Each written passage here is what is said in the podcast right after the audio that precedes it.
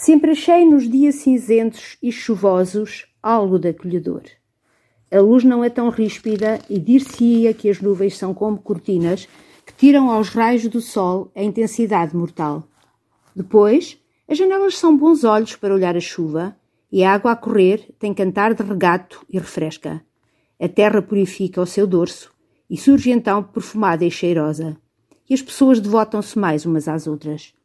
Quando eu estava na quinta e pairava sob as montanhas a sombra de um dia assim, parecia que os barulhos em casa assumiam outro tom, mais nítido.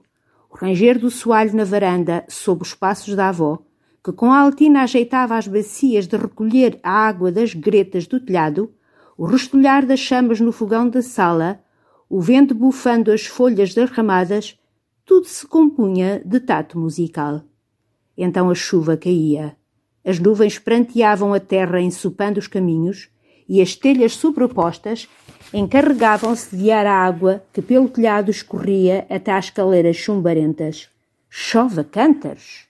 Se alguém entrava, não passava a soleira da porta, onde havia um tapete para limpar os pés, que não dissesse Que molha! Na aldeia atribuíam também a São Pedro essa água do céu, e quando trovejava, diziam em ar de chalaça que o santo andava lá por cima a arrumar as cadeiras.